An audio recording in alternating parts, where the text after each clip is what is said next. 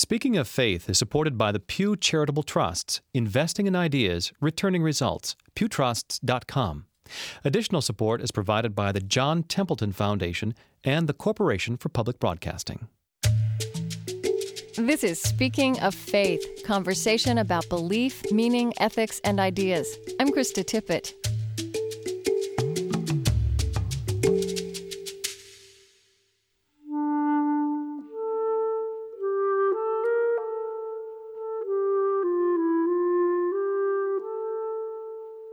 In the coinciding seasons of Passover and Easter, two world religions celebrate their core stories in ritual and worship. The Christian Holy Week commemorates the death of Jesus, leading to the Easter celebration of resurrection. And in eight days of Passover, Jews remember and reenact the Exodus story. This hour, we'll explore faithful ways of living with ancient stories to give them modern sense. We'll hear insights of a 14th century mystic, poetry from Wendell Berry, and provocative reflections from New Testament scholar Richard Hays and Rabbi Sandy Sasso.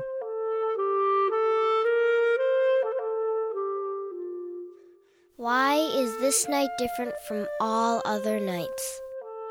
Passover begins in a Jewish home with preparations for the Seder, a meal which recalls the ancient Israelites' liberation from slavery in Egypt. Before the meal, the youngest child present is invited to ask four established questions. The questions set a tone of inquiry and wonderment at the Passover story. Why is it that on all other nights during the year we eat either bread or matzah? But on this night we eat only matzah. Because of its dramatic detail, complete with a great hero in Moses and a great villain in the Egyptian Pharaoh, the Exodus has been interpreted by Disney and Cecil B. DeMille. But the actual text, the biblical story, is less a hero tale than a lesson in human nature. It is full of religious complexity that defies an easy reading and it contains one miracle after the other, from the burning bush where Moses first encounters God to no less than ten plagues which God exacts on the Egyptians plagues of gnats, boils, frogs, and finally, death. In the middle of the night, the Lord struck down all the firstborn in the land of Egypt, from the firstborn of Pharaoh who sat on the throne to the firstborn of the captive who was in the dungeon, and all the firstborn of the cattle. And Pharaoh arose in the night, with all his courtiers and all the Egyptians, because there was a loud cry in Egypt, for there was no house where there was not someone dead.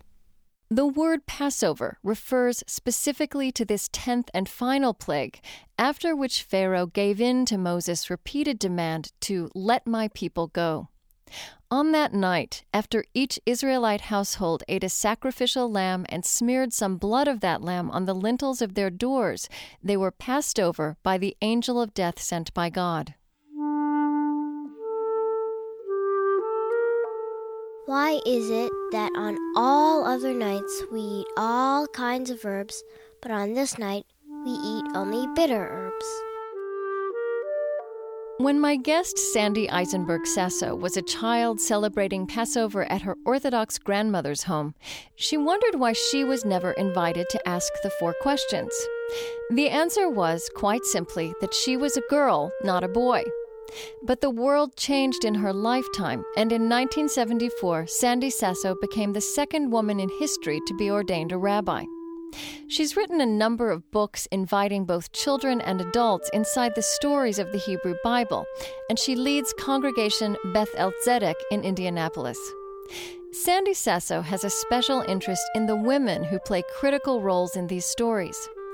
She stresses that in Jewish tradition, storytelling is a creative and essential part of spiritual journey, and this is true of no story more than the Exodus. It's not just an ancient story, it's also our story. We too were in Egypt, and we too um, were freed. The whole story of the Exodus forms the basis of most moral uh, legislation in Judaism. We are told to care for the stranger. Why? Because we were strangers in the land of Egypt. We're supposed to be concerned um, for the oppressed. Why? Because we were slaves in the land of Egypt. Uh, constantly references to caring for the stranger and the oppressed are, are throughout our tradition, and it's all based upon the fact that we once experienced what it meant to be oppressed. And, and I just, you know, I just want to draw this out because I think there is a very particular sense of time, um, not just that this happened to your ancestors, but that it happened to you. Absolutely. What happened uh, once upon a time uh, happens all the time. And in fact, the Exodus story has always served as a, uh, a key for other people's uh, ability to move from slavery to freedom. It's very interesting. The most striking thing I think about the Exodus story is that um, it imagines another way of looking at reality. I mean, one could assume that the world is so structured that there is master and slave, that there is oppressed and uh, an oppressor. And that's just the way it is. I mean, mm-hmm. why should it be anything different? But the Exodus says, no, that's not the way it is. So let's get into the story, the biblical story. I mean, within that Exodus story, there is also the revelation of God's name. There are miracles, and there's there's a very active God, active nature of God. Talk to me about what is important to you there. Well, here is a God who acts in history and acts intimately with the people. In fact, when we uh, begin our Ten Commandments, what do we say? I am the Lord your God who brought you out of the land of Egypt. We don't say, I'm the Lord your God who created the heavens and earth, which you know, and we would imagine is even more spectacular. But we speak of God in a very intimate sense. Here, I took you out of slavery. Now you come here and listen to me. So God uh, acts in history. God is a power which makes for freedom. God is on the side of the suffering and the slave and the downtrodden. You know, and I'm struck also in that story and also in, for example, the writing that you've done for children of biblical stories this God is a God who laughs and grieves. Um, as you say, there's a lot of intimacy, even emotion, and certainly relationship. Absolutely. You know, there's a sense that God uh, suffers with the people who are suffering. And in some way, you'll find, you find later on that God also regrets the suffering of the Egyptians. Uh, we might not recognize that first in the story because, of course, there are all these plagues, and the Israelites are freed and, and walk through the sea to freedom, and the Egyptians are drowned. But there is a, a wonderful rabbinic uh, midrash which tells us that the angels were about to sing when the Israelites crossed the sea to freedom, mm-hmm. uh, and God stops them and says, But my people are also drowning, and this is not the time to sing. And there is a wonderful tradition in the Seder that when we uh, name the plagues, we diminish the wine in our cup. Because even though we celebrate our freedom, we uh, regret that that was dependent upon the suffering of others. So we cannot be fully joyful. Our cup cannot be totally full. Right, and that is the hardness. The word Passover, I believe, literally signifies what happened in the 10th plague, that the children of Israel were passed over. While at the same time, there was a death in every house in Egypt, and that is a very bloody and violent story. And I'm curious when I think about how children always cut to the heart of the matter. Um, do children ask a question about the hardness of this of this pivotal part of the story. Um, and do you ask questions of it? Well, I certainly ask questions of it. I think young children are quite fascinated with the drama of all this. It's an exquisite piece of drama, and it's uh, people who have been downtrodden who finally are victorious, and they cross a sea, uh, and there's just some spectacular ritual and narrative here. And I think they pay less attention to what happens to to the bad guys in the story. okay. I mean, it's kind of good the good guys and the bad guys, and the good guys win, and it's quite spectacular. But I think if we look at the story a, as we get older, I mean, there are both elevating pieces of it and disturbing pieces. I mean, the elevating pieces are God is not distant. Uh, God stands with the powerless, stands for freedom. Uh, Pharaoh is uh, defied and not deified. I mean, there's some really powerful moments there. And yet it's disturbing that the um, freedom of one people seems to depend upon uh, the death and the terror of another people Mm-hmm. And- and, the hardening of Pharaoh's heart. I mean, right. I just wanted to recall, you know, there's a series of awful plagues of gnats and boils and frogs leading up to the death of children. But I think there is this theme all the way through that it is God, or that the text says it is God who hardens Pharaoh's heart.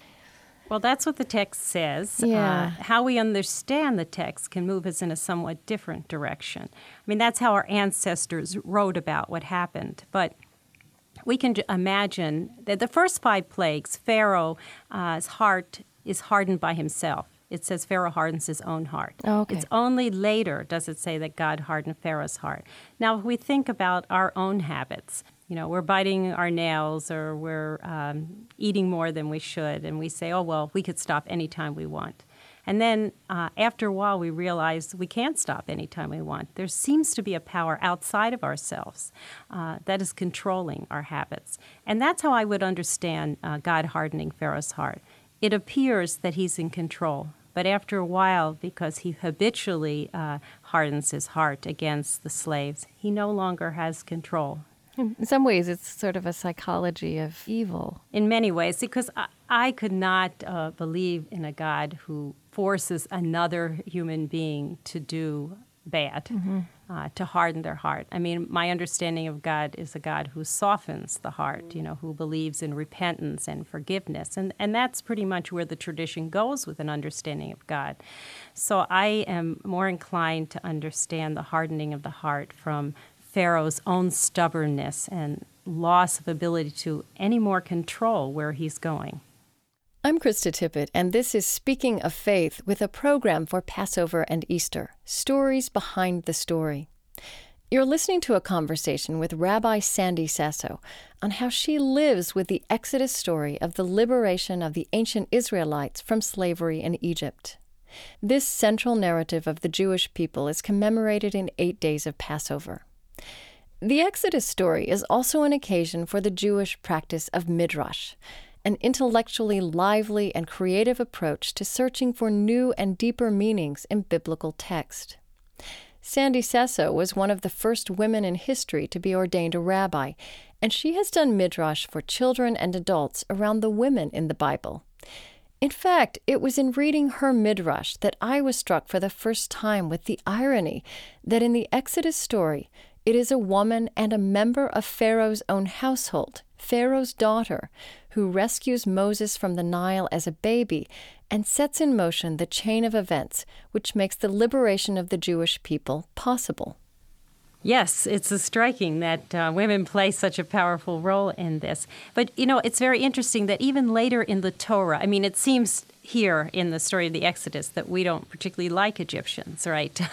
because they enslaved us. But later in the Torah, in the book of Deuteronomy, it says, do not abhor an Egyptian. So the text itself does not want us to hold grudges. Uh, uh, we were liberated, but that does not mean we should be embittered by the experience uh, and so hate Egyptians for all time. Actually, we're told not to. So, as you say, it really does shatter this uh, way that we want to divide the world up between the good guys and the bad guys, and the oppressors and the and the oppressed. I think so. Actually, the the story, uh, the telling of the story of in the Haggadah begins in a wonderful way. This is the bread of affliction, uh, the matzah, the unleavened bread, which our ancestors ate in the land of Egypt. All who are hungry, let them enter and eat. All who are in need, let them come and celebrate Pesach. Uh, so, this is a, a tremendous statement of hospitality and openness to the stranger and a recognition that the world is still not redeemed. I mean, we're celebrating our liberation, but we know the world's still broken in some ways, and we have to keep moving and to uh, a fuller liberation for all people. And and Israel today is a troubled land where many eat the bread of affliction. Um, uh, how do you reflect on you know very current events um, in light of this story, which, as you describe, is is is present for you?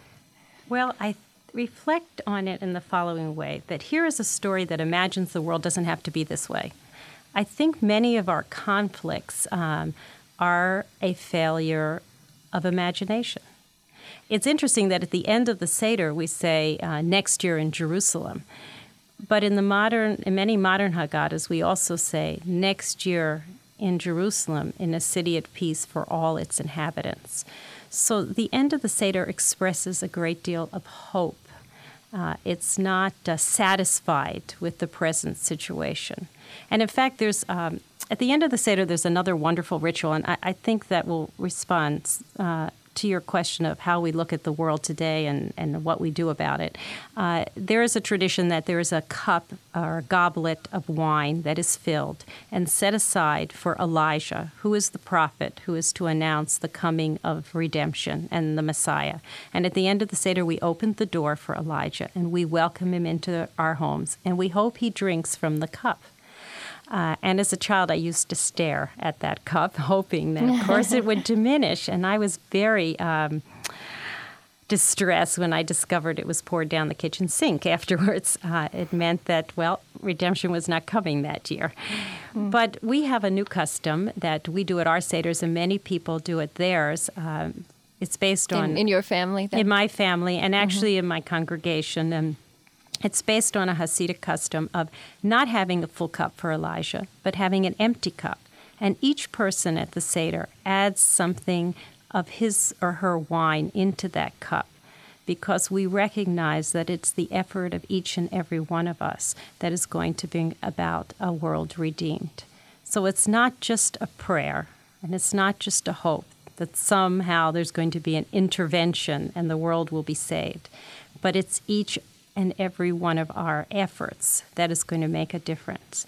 And just as we've named each plague and we diminish the wine in our cup when we recite the plagues, so at the end of the Seder, we add wine to a cup and we name those acts that are going to bring about a world that is less violent and uh, more free for all people. Mm.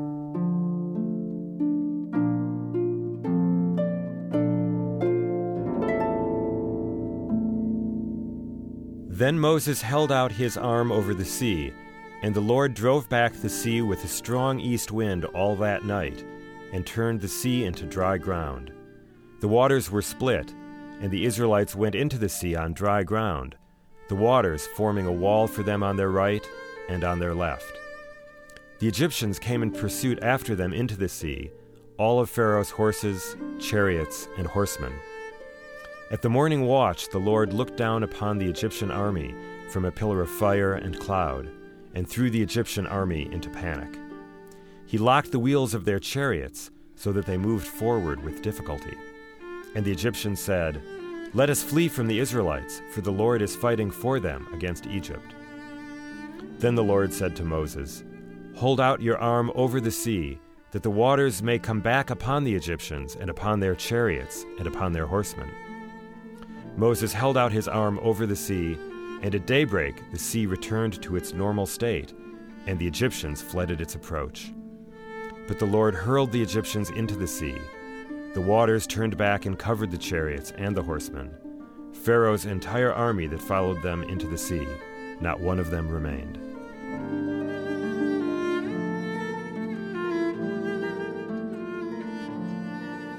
You know, the whole notion of of miracle is difficult for modern people, and there's lots of miracle in the Exodus story that is recounted and commemorated and sort of relived during Passover. Now, as you're talking about what it means to you, it, it has a very practical relevance.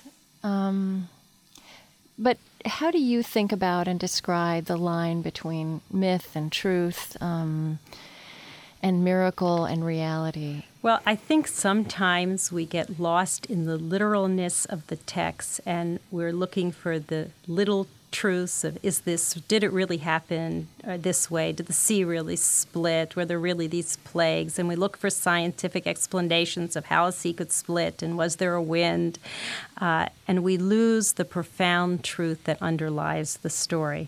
We don't have to take the text literally in order to take it seriously. I take the text seriously. It has a very profound truth to teach us. Uh, the miracle of the Exodus is not in the contradiction of physical nature, but really in the refashioning of human nature.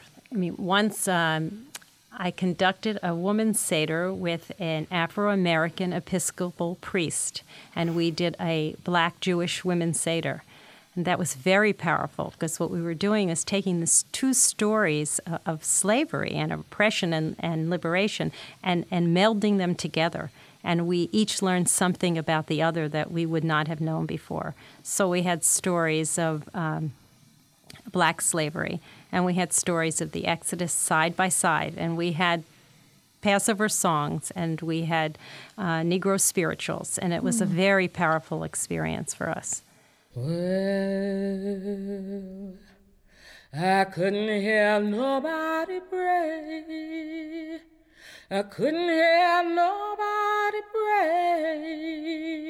I was way down yonder by myself, and I couldn't hear nobody pray. Something astonishing about um, about this tradition, as you describe it, is its malleability.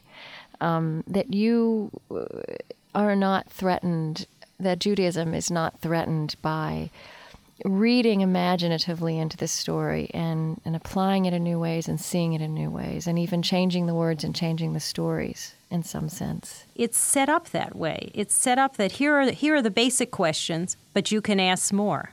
This is just to get you started.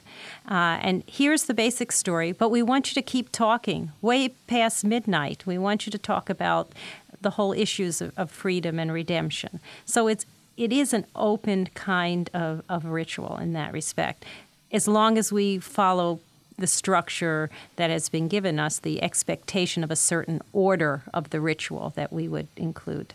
And I mean, are there people who are threatened by that? Does that feel dangerous? Does it feel dangerous to you ever, as a rabbi, in some sense, a keeper of this tradition, uh, that that people could take it too far? Uh, well, you know, I think that the tradition remains alive and vital because we keep reading ourselves into the story. And when we read ourselves into the story, we are adding another layer to bequeath to another generation. It's not like you just throw everything out. Yeah. I mean, you have a, a, deep respect for the tradition and you take that tradition very seriously because, after all, it is the product of our ancestors' search for God. So you revere that tradition. But at the same time, you too are on a search for God, and you too are created in God's image. So, should you not breathe your own breath and your own soul into that tradition to keep it alive and, and vital? The Lord is my shepherd, I have all I need. Rabbi Sandy Eisenberg Sasso leads a congregation together with her husband in Indianapolis beside the still waters.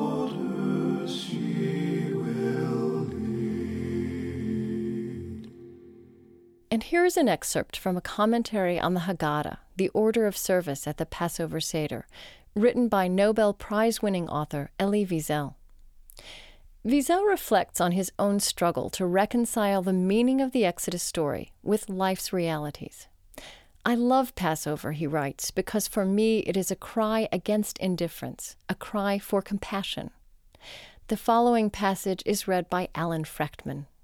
It begins with Wiesel's recounting of a midrash on the Red Sea crossing, where the waters opened to make way for the fleeing Israelites, and then closed upon the pursuing Egyptian soldiers, drowning them all. The children of Israel are saved at the last moment while their oppressors drown before their eyes. It is a moment of grace so extraordinary that the angels themselves begin to sing. But God interrupts and scolds them and says, What has come over you? My creatures are drowning in the sea, and you are singing? How can you praise me with your hymns at a time when human beings are dying? Compassion for the enemies of one's people? Who has the right to advance such a proposition? It may be an option for God and angels, but humans? Then why this story? To prompt us to question. If God demands compassion, then it is our responsibility to take a stand, even if it is to say, No, Not yet, but later perhaps. This is Speaking of Faith with a special program on Passover and Easter. Please visit our website at speakingoffaith.org for background reading and information, and while you're there, you can sign up for our new email newsletter. After a short break, you'll hear New Testament scholar Richard Hays and the poetry of Wendell Berry on practicing resurrection. Also, Presbyterian minister and actor Linda Loving on Julian of Norwich, who sought to mystically experience the crucifixion of Jesus in the 14th century. I'm Krista Tippett. Stay with us. Audio cassettes and transcripts are available by calling 1 800 777 TEXT or by visiting our website at speakingoffaith.org. Speaking of Faith is produced by Minnesota Public Radio and distributed by PRI.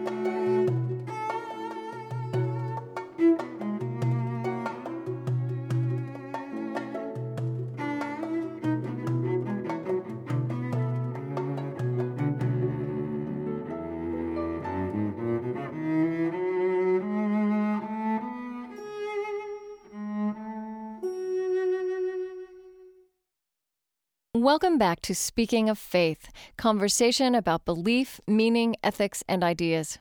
I'm Krista Tippett. Today, a special program for the seasons of Passover and Easter. What can ancient narratives of violence and miracle have to say to modern people? The Jewish Passover is the foundational story of the Christian Easter. The English word Easter is derived from an Anglo Saxon rite of spring, but in the original Greek and Latin it is Pascha. According to the New Testament, Jesus' Last Supper with his disciples was a Passover meal. And traditional Christian liturgy around Easter, as well as the bread and wine of communion, includes reference to Passover. Easter is the principal festival of the Christian church year. In Holy Week, services and rituals narrate the biblical stories of the days leading to the resurrection. Though in recent years some prominent Christians have publicized their difficulty believing in a story of physical resurrection from death. People in the first century found it incredible as well, so this is not merely a, a, a recent problem that we have. Richard Hays is a professor of New Testament at Duke University. He has studied all of the biblical stories of Jesus' death and resurrection and taken their consistencies and discrepancies into account. He believes that were it not for an actual physical resurrection, the New Testament gospel would never have been written and Christianity would not have survived. But he does not suggest that this is an easy truth to live with. Richard Hays insists that taking this event seriously also means imagining how the earliest Christians experienced it. And when the Sabbath was past, Mary Magdalene and Mary the mother of James and Salome brought spices, so that they might go and anoint him. And very early on the first day of the week they went to the tomb when the sun had risen. And they were saying to one another, Who will roll away the stone for us from the door of the tomb? And looking up, they saw that the stone was rolled back, for it was very large. And entering the tomb, they saw a young man sitting on the right side, dressed in a white robe, and they were amazed. And he said to them, Do not be amazed. You seek Jesus of Nazareth, who was crucified. He has risen, he is not here. See the place where they laid him. But go, tell his disciples and Peter that he is going before you to Galilee. There you will see him as he told you. And they went out and fled from the tomb, for trembling and astonishment had come upon them. And they said nothing to anyone, for they were afraid. This is the original ending of the Gospel of Mark, which is believed to be the oldest Gospel. It is marked by a tone of astonishment and even fear that runs throughout the resurrection stories of the New Testament. Again, Richard Hays. We're often inoculated against that by familiarity. Uh, but the notion of a person who has been brutally executed publicly, suddenly gone, and the tomb being empty, and uh, and then in the other accounts where he appears to them, you can imagine that's a, a terrifying thing. In the Lucan account, it raises the question of whether this is a ghost, and Jesus says to them, "Look, I'm not a ghost. I have flesh and bones," and he eats fish and so on to to prove it to them. You know, the power of God is a terrifying thing.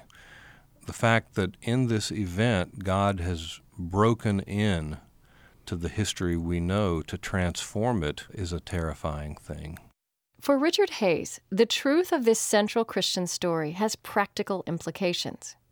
He believes that Christians are meant to find countercultural ways to practice resurrection, well beyond attendance at church on Easter Sunday or any other Sunday. Of course, for me, the phrase practice resurrection is something that I've picked up uh, from the final line of a, a wonderful poem by Wendell Berry, who speaks about the practice of resurrection as something that disrupts and overturns the predictable world of business and military affairs and so on, and, and causes people who are part of a movement of Jesus' followers to act in ways that are strange and unpredictable. And certainly that's that's one of the implications of this that if we're dealing with a God who raises the dead, we can't be locked into a world that's strictly predictable. We're dealing with a God whose gracious power is going to break forth in all kinds of ways and call us to do all kinds of odd things. Like what? Um, to love our enemies, for example, is one of the practices that's closely linked with the resurrection.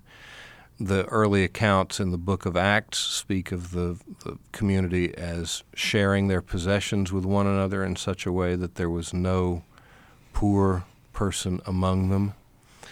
Those are the kinds of responses that the, the community had to this act of resurrection, that they, they saw themselves as called into a community whose life together was to bear witness to the resurrection power. I mean, one thing that strikes me when I go back to these texts that are at the heart of Easter is how sobering they are. And as we've said, fear and amazement and terror and disbelief. And as you say, a sense of sort of dislocation, like all the rules have changed.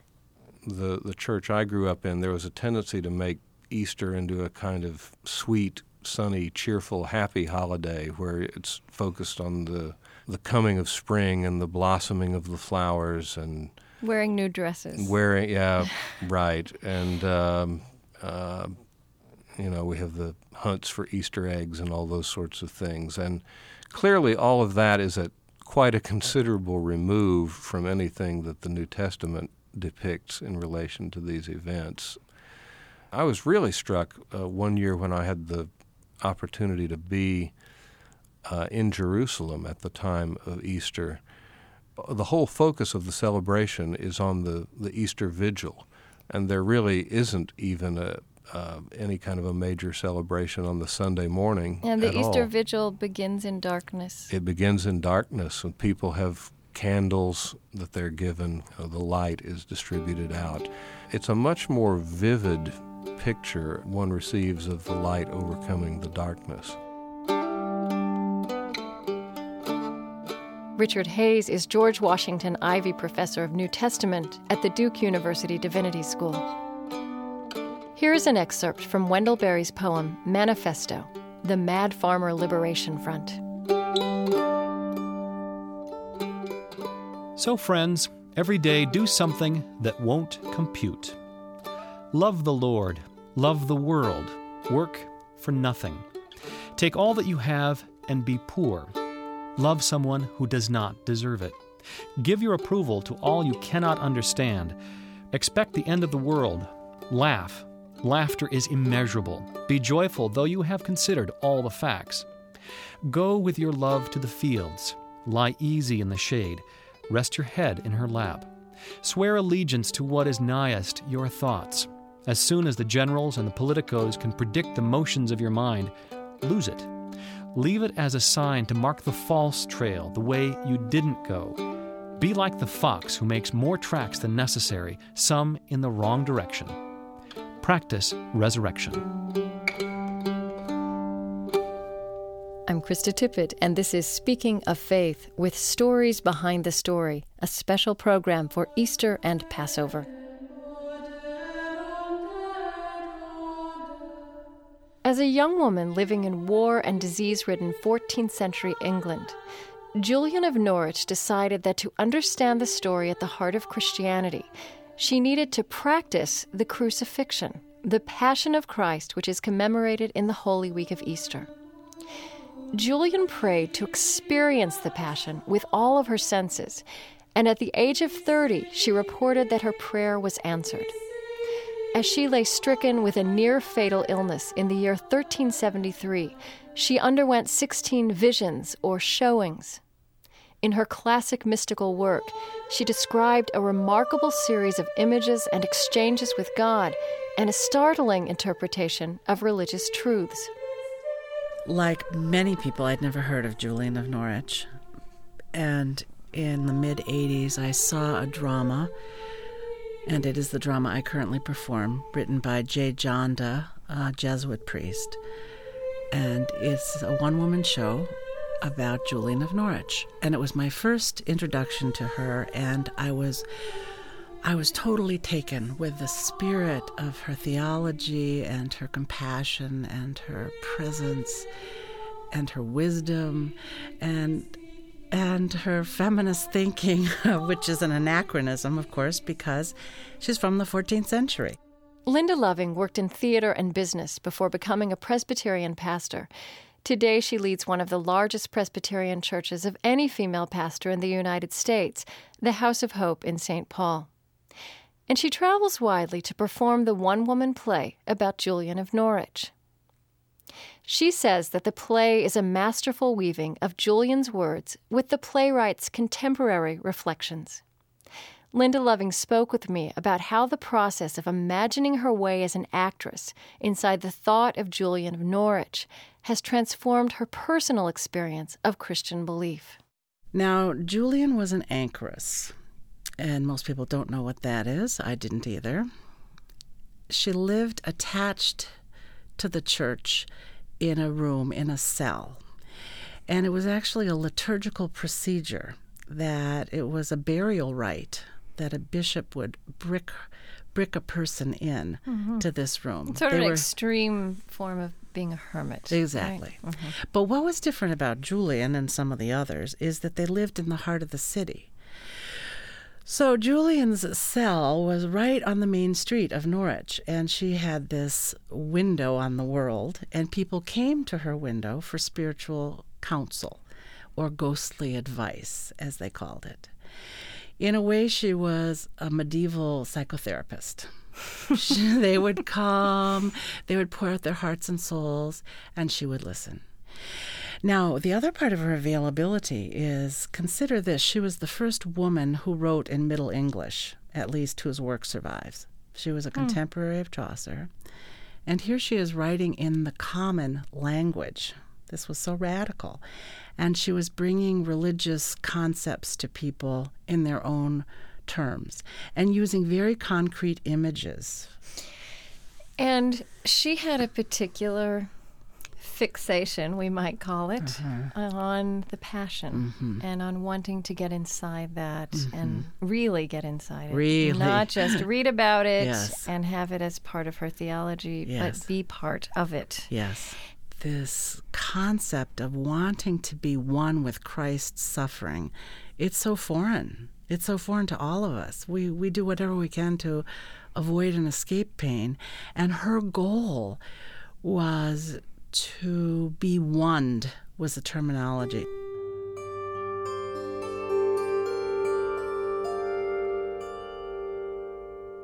The seed was faith, the root, a desire for understanding, the shoot, compassion, the blossom, to understand, to stand under his pain, to know his love, as did his good mother, as did the Magdalene and John, his true lovers who stood by him at the cross.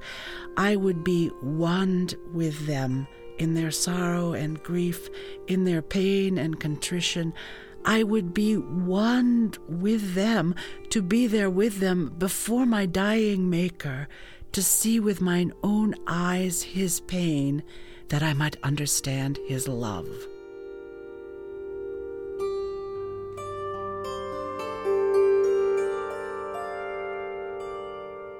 Once she has this vision of Christ suffering on the cross and lives through this near death experience, she lives completely wrapped in love and confidence in God. So I hear those words you're speaking, Mm-hmm. and they are good theology, Mm-hmm. but, uh, you know, how have they opened up for you as you've tried to, um, as you've acted this person this? Well, it's a good point because initially I really stayed in my head. I had the words, I knew them cold, and there's an extended time in the script, in the play, where she's reliving the vision of Christ dying, and she describes very graphically, you know, ripped skin, bleeding wounds. And um, I kind of went through that in my head, and it's only been over time that I've really been able to engage my gut as well. Maybe it's partly the Protestant in me, you know. we kind of leap to Easter Sunday, you know. and- Right. And, in our culture, everyone wants to leap to Easter Sunday. People don't want to make that journey day by day through Holy Week. And they do not want to linger on Good Friday.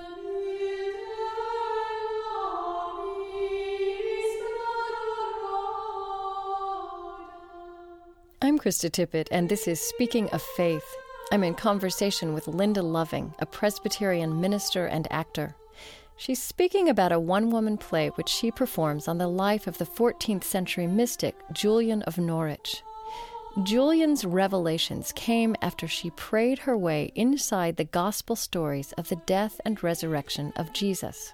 There's a line in the play where she says, Those who know the deepest pain taste the deepest joy if they choose to love, not hate, if they choose to live, to forgive. The suffering Christ hidden in all.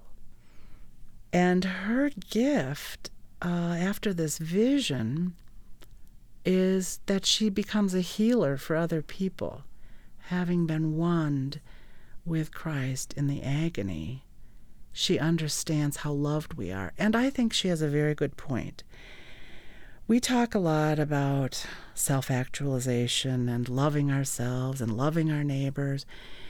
And I would say so much of the time, most of us do not understand how beloved we are to God. And that's where we keep missing the boat. I think we would make different choices day by day if we could really embrace that. And that's the truth that she brings. I mean, think about the church in the Middle Ages. Very into guilt, punishment, doing things exactly by the book. Sin, very big topic. And Julian basically is saying sin isn't all that important. We're going to sin. The love is so much greater, you can't believe it. You simply can't believe it. Um, she loved Mother Church, as she called it, Mother Church. She walked a very tricky line on that because she she bordered on being heretical much of the time. And the cell that she lived in would have been just up the hill from a pit where they were burning heretics. So it wasn't just a casual thing to, to bring a new voice to the life of the church in her day. To bring a new voice that at one point speaks of Jesus as a mother. As mother, yes. I mean, In 1373. Oh, I had one furious, furious man after a performance come up and and say, um, you know, how could you be calling God mother and Jesus mother and what does that have to do with Julian? And I said, oh, those were exact quotes from Julian that she wrote in the 14th century. I didn't make that up. That's not from the playwright. That's an actual quote.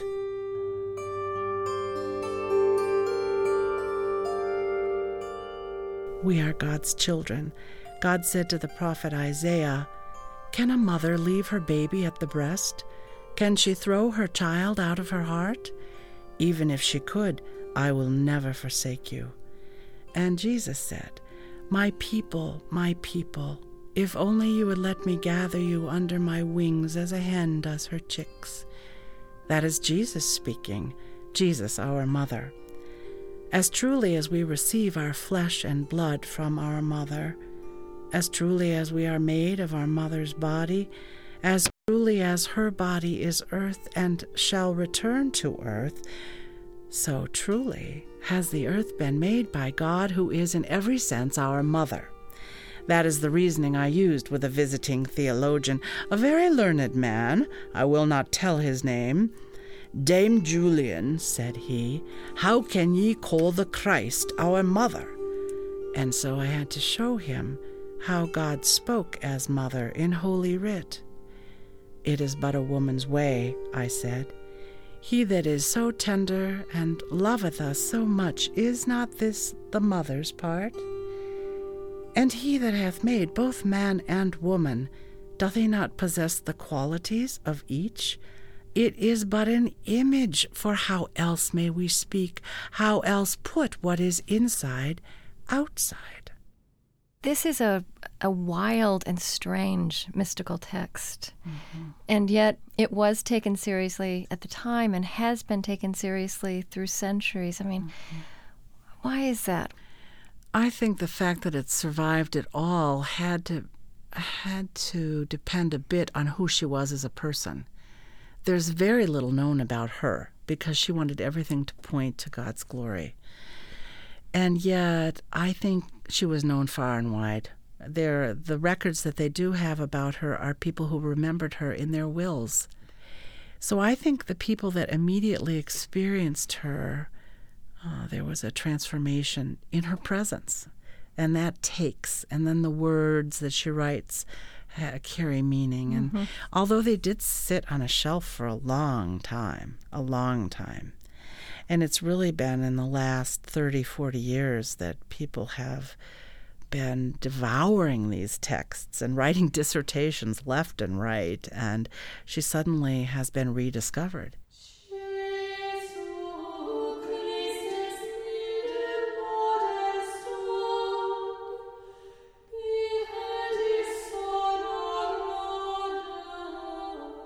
Now let's think about the time she lived in. She lived through three rounds of the plague. Half of Norwich was wiped out. So, you know, there were people dropping dead all around her. Whole families taken.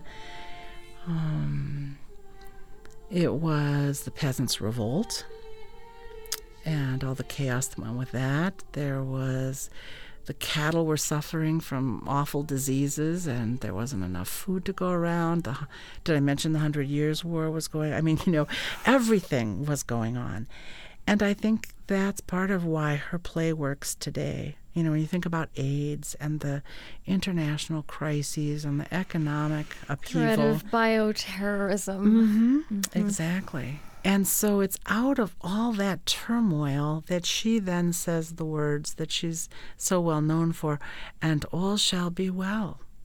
And she says that after going through hell. And you believe it. I, I've wondered about that. I mean, that phrase of hers, "and all, all shall be well, and all shall be well, and all mm-hmm. manner of things shall be well." It, it is so comforting, and yet mm-hmm. it, it makes no sense. Mm-hmm. It's, it's too simple, but it somehow works. Mm-hmm. And you think it's because it has the weight of real suffering behind it Yes, that even yes. those words are transformed. Yes. And I believe that it's the simplicity that's on the other side of complexity. You know, this is from a woman who saw it all, including Christ's death, and said, All shall be well. Life is a precious thing to me, and a little thing. My life is a little thing. When it will end here is God's secret. And the world is a little thing, like a hazelnut in his, her hand. But it is in God's ever keeping, it is in God's ever loving, it is in God's ever making. How should anything be amiss? Yes, all shall be well, and all will be well, and thou shalt see thyself that all manner of thing shall be well. Linda Loving is pastor of the House of Hope Presbyterian Church in St. Paul, Minnesota. Earlier in this hour, you heard New Testament scholar Richard Hays and rabbi and author Sandy Sasso.